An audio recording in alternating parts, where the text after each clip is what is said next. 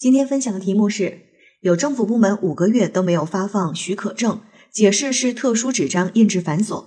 经媒体曝光后，十天内就解决发放完了。对此你怎么看？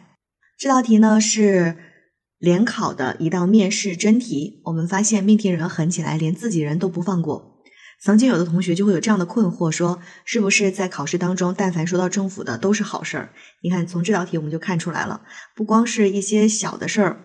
嗯，可能会说到政府初衷是好的，只是呢行动上面做的不太好，然后引起了一些误会和不满，还会像现在这样啊，直接把政府的一些行为放到烧烤架上来烤。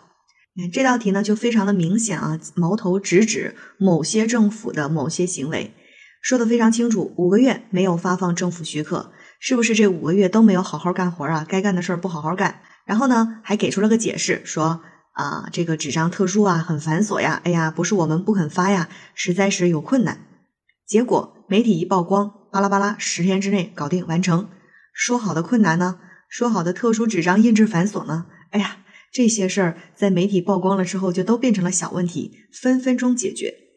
那我们从这个事情里面就能够看得出来，这其实讲的什么呀？某些政府部门啊，记住一定是某些，千万不要一棒子打死。就是某些部门的确还会存在这种不作为的行为，存在这种庸政懒政啊、懒散拖沓的这种事情发生。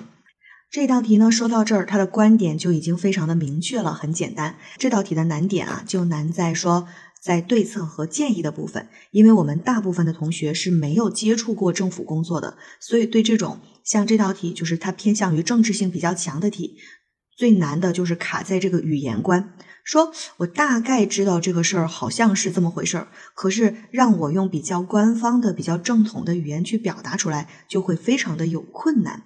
那在这儿呢，就给大家提一些建议：如果你不知道说什么的情况下，啊，举例子叫做内容不够，例子来凑。没话说了怎么办？比如说啊，举一个例子来说明你想要说的话。那这一道题呢，希望大家能够从中多学到一些我们政府的一些语言。考生现在开始答题。履职尽责，失职之愧，是为官从政的道德操守。某政府部门五个月没有发放许可证，推诿懒政，而在经媒体曝光后，十天内就发放完毕。这说明了相关领导存在不作为，工作人员存在懒散浮脱的情况。这对于政府执政的效率和政府的形象是一种巨大的损害和破坏，更拷问着其简政放权的服务能力，应该引起各个职能部门的深刻反思。我认为这种情况是多种原因造成的。其一，政府工作人员理想信念缺失，责任意识淡薄，有些工作人员为官不为，懒政怠政，最根本的原因就是忘记了为官一任，造福一方的初心。其二，有些政府部门办事规章制度僵化冗余。部门衔接不畅，办事推诿，效率低下。对于特殊节点的政策变化预估不足，导致应对失措。其三，奖惩机制缺失，监督机制缺位，导致干多干少一个样，干好干坏一个样。而要为人民群众办实事、办好事，提高政府办事效率，创建服务型政府，我认为要从以下多个方面进行努力：第一，加强对政府工作人员的思想教育和引导，树立正确的群众观和服务意识。健全和落实严格的学习制度。除了开展不忘初心、牢记使命的主题教育学习外，还要开展对优秀榜样的专项学习，比如学习一心为群众服务，甚至付出自己年轻生命的黄文秀，学习深藏功名、坚守初心的张富清等，从而提高党员干部的政治觉悟和政治能力。第二，简政放权，优化办事流程，规范办事细节，提高办事效率，适应信息化变革的思路。深入推进互联网加政务的发展，用电子化、数字化取代传统的纸质资格认证，比如采用多证合一等，进一步推动落实简政放权，持续优化营商环境。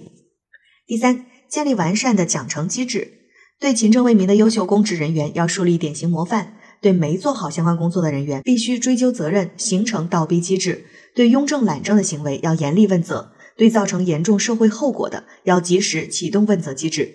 第四，建立完善的监督机制，加大民意权重，严格日常监督管理，将民意纳入公职人员升迁考核，畅通监督渠道，鼓励民众积极参与监督，发现庸政懒政行为要及时举报，也鼓励媒体进行曝光，形成三位一体的高效监督氛围。